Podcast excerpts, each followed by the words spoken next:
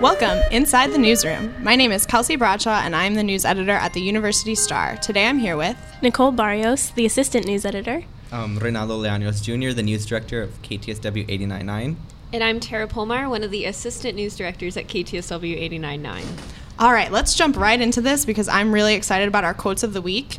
Dr. Joseph Kotarba, he's a sociology professor here. He won the Charles Horton Cooley Award for Outstanding Book for his work Baby Boomer Rock and Roll Fans. And he uh, used Katy Perry as inspiration when writing his book, and he said, Katy Perry is also one of my favorites. She is a lot of things. She represents what is going on in pop music, and she's almost like having a daughter. She is someone that you can identify with, unlike a lot of other female performers. So I just thought that was cool because he said Yeah. Katy Perry was like having a daughter. yeah, no, it really personalizes a celebrity. That is really cool. and I think it was an international award that he won, right? yeah, it was an international award for his book, and it's just cool that a professor wrote something other than a textbook. It sounds pretty interesting. It's called Baby Boomer Rock and Roll Fans, and talking about Katy Perry. It's pretty cool. I guess it Definitely. doesn't get better than talking about Katy Perry. I watched Katy Perry's documentary and cried, so I understand what he's thinking about. So what was your quote of the week, guys? We talked to John Thomaides this week, and he had a great quote about Pride Weekend, which happened a while back here in San Marcos. But he was a he. I mean, he was there, so he was a big supporter of it. And he said, "Frankly, I was shocked at the huge turnout, and I had no idea that they all would be there." And he said, "It's just so great to see." And people are people. It doesn't matter their race, their color, their sexual orientation. In my mind, they're human beings. They deserve respect. I think that a community that is inclusive is one where great people want to live, and that's really the secret to the quality of life in San Marcos. So I really liked that. Yeah, I think that's an awesome quote. It shows that one of our city leaders is really open and welcoming to all different kinds of people. Definitely. I agree. And then something coming up this weekend is homecoming, and I know we're all really excited about that. Definitely. Oh yeah, there's going to be a lot of events this weekend for homecoming. Um, one that recently happened was the soapbox race. No, that's tomorrow, Oh, actually, right. or on Friday. Um, and then last night on Wednesday was the talent show, and who won? A magician won. He like pulled a string out of his eye. Did you guys? Wow. No he one pulled heard out a string out of his eye? Yeah. I, That's I did not crazy. know that yeah, actually. that was on the front page of the Star today. It's just a picture of a dude pulling a string out of his eye. I mean, Yeah. do y'all normally go to homecoming events or? Um, A I tried to make it out to tailgate for sure. I don't think I've ever participated in a homecoming event. I'm a terrible college student. Yeah, I covered and the I'm- talent show last year, but that was because it was my job. Yeah, I don't think So- I've. I don't think I've ever been. And I think this year they're trying to amp up participation, um, especially with alumni. There's a lot of alumni activities happening. I know They're having the like a gala. yeah they're having a gala to um, award some like really active alumni members, and uh, the Hispanic and the Black um, alumni associations are having a lot of different events. Definitely tailgating out there, showing their support for their alma mater. And it's always important for alumni to come back so then we as students can see like what we have to look forward to and we can come back whenever we're alumni as well. And also just continues that tradition. hmm Definitely. One of the traditions that student government is looking at implementing is um, an event called Gold Rush, which is kind of an interesting concept. They want everyone to dress in gold for the last home game of every sporting event. But this wouldn't be for this year's last football home game. It would be for other sporting events. So it hasn't actually passed yet. They're still working on it, but it's kind of supposed to be like a pep rally in the quad and then getting everybody out to the games and filling Bobcat Stadium with gold. So we're supposed to wear all gold then. I, that's what I believe. Yes. I don't know how I'm going to pull that off. Interesting. and like speaking to, I mean, just several people from student government, um, it seems to be, or f- f- from what I've heard, I guess that it most likely is going to pass. I mean, they're saying that just it's just a way to unify people and just to bring, I guess, Texas State closer. I guess. yeah. Which is a cool concept. Make Yeah, it a more sure. community feel. We're all wearing gold together. I Yeah. guess. a lot of gold leggings I see in the future. Oh, I see those those shiny metallic ones. I'm like American Apparel. yes, that'll be Yeah. an interesting Katy fashion Perry would statement. approve. Katy Perry would approve. exactly. Lots of glitter. I'm seeing lots of glitter as well. I'm seeing a lot of gold jewelry. I'm just going to keep it minimal, just in case you guys are wondering. no, that sounds good. And then another one of our favorite headlines this week was university officials are advocating for end of course evaluations to be moved online. So you guys know those surveys that you have to take at the end of the course. It's like, oh yeah, my teacher was good and I learned a lot. Do You Yes. guys, you guys know what I'm talking about. Yep. about? So they're trying to move them all online.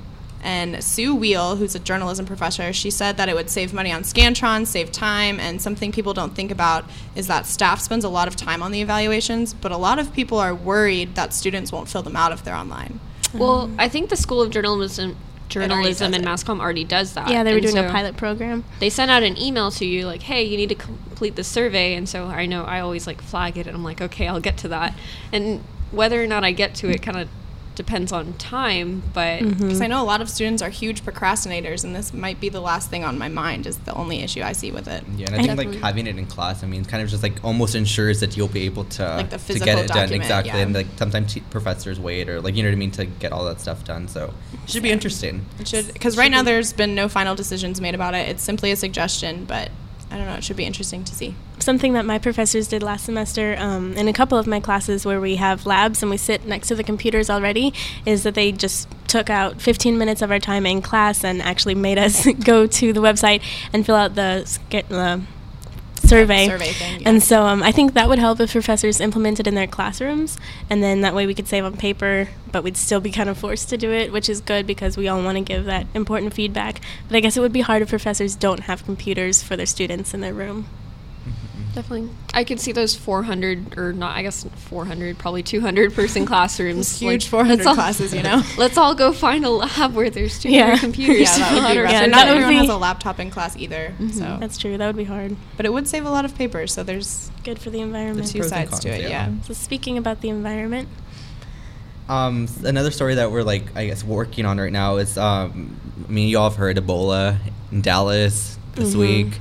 Um, My so we dad just works at that hospital. Really, wow. Really? Yeah. What has he heard from there? Um, nothing. He was like, "Do you want to come to the press conference?" And I was like, "Dad, you shouldn't tell me this an hour before said press conference." But yes, but they're just trying to keep it contained. And then the guy, I think he like was exposed to four kids or something Yeah. or something like that. I he don't- has I don't kids, remember. I think, and I think Yeah. each one of them went to school.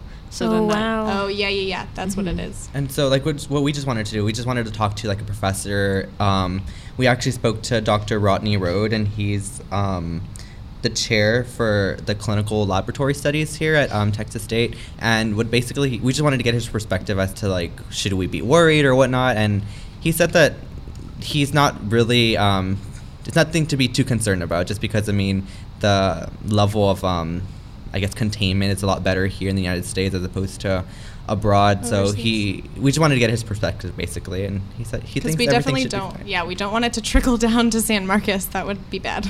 Yeah. I know. CTMC put out a press release today too about how they are, I guess, prepared to handle it if in the unlikely situation that it does happen. So that's kind of comforting, I guess, knowing that they're looking at it and yeah, they're preparing. preparing, studying how they can do it. But I thought that was really neat. Yeah, so something that's also um, San Marcos is preparing for or helping, uh, the Main Street program has this program where they um, give grant money to businesses downtown affected by construction, and um, they provide new signs or awnings to businesses. And so far, 19 businesses in San Marcos and the Main Street district have been um, aided this grant money for new signs. And um, businesses can apply to have an investment in a new sign or awning, and they can receive up to two thousand dollars in grant funding. And so it's a pretty cool, pretty cool initiative they're doing to help businesses um, kind of unify the, the new look with the new construction downtown. What do you 'Cause guys that's think? got to bring a lot of relief to them too, because they've been going through construction for so long, and it seems to be a never-ending process. But then they Mhm. get new signs, and I think they look great downtown. There's a bunch of neon ones, and it's kind of become a vibe instead of just random. yeah, parts. refreshing the whole Yeah. look of downtown. It finally has a look. There yeah, you go. exactly. like a unified, refreshed look. I think that's really cool.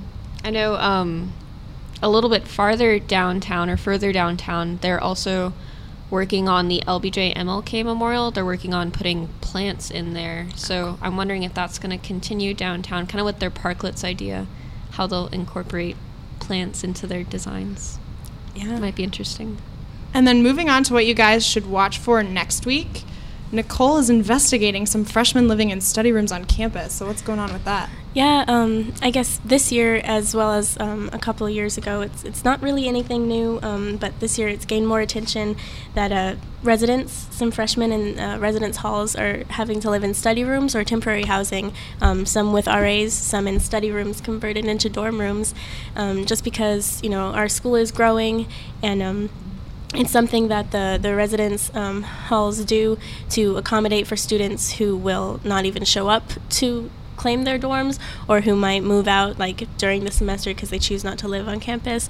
Um, so they kind of over accommodate and stick extra students in study rooms, and then later on they place them in permanent housing. And then we'll also be looking at some numbers next week here at the Star with the recent attempted robbery and shooting at the Gata Habit Smoke Shop. We're going to be looking at the number of robberies that happen in San Marcos each year.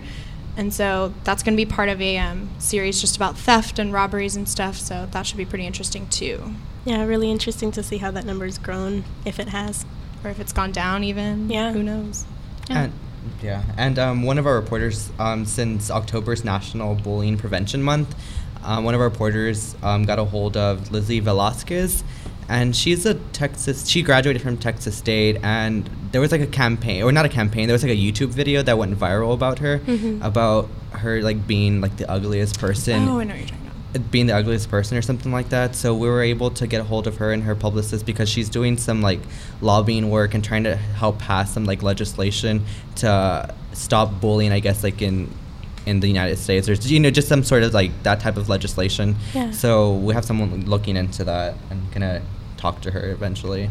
Definitely, and we're also looking into Fire Prevention Month. So the one of the San Marcos fire stations is having an open house this Saturday, and that's kind of their kickoff to um, what they'll be doing is they'll be touring the different elementary schools and explaining like fire safety to the kids and stop, drop, and roll and stuff like Those that. Those were always good days at elementary Yeah, those school. are fun Definitely. days. Always One- informative and fun. One thing that one of the assistant fire chiefs said, he was like, you know, when you usually see us, it's it's kind of bad news. Something usually bad has happened. And he's like, he uh, he wants this to be, you know, good news. Like they're coming out there, It's a friendly face. yep, to put smiles on everybody's faces. Cool. Well, that's something to look forward to. Definitely. All right, well, that's it for this week's episode. So thanks for joining us, and be sure to look for us every Friday on iTunes, SoundCloud, and the University Stars website. Leave any questions or comments on the Stars website or tweet at us using the hashtag NewsroomTXST. Don't forget to pick up the University Star and listen to KTSW every week.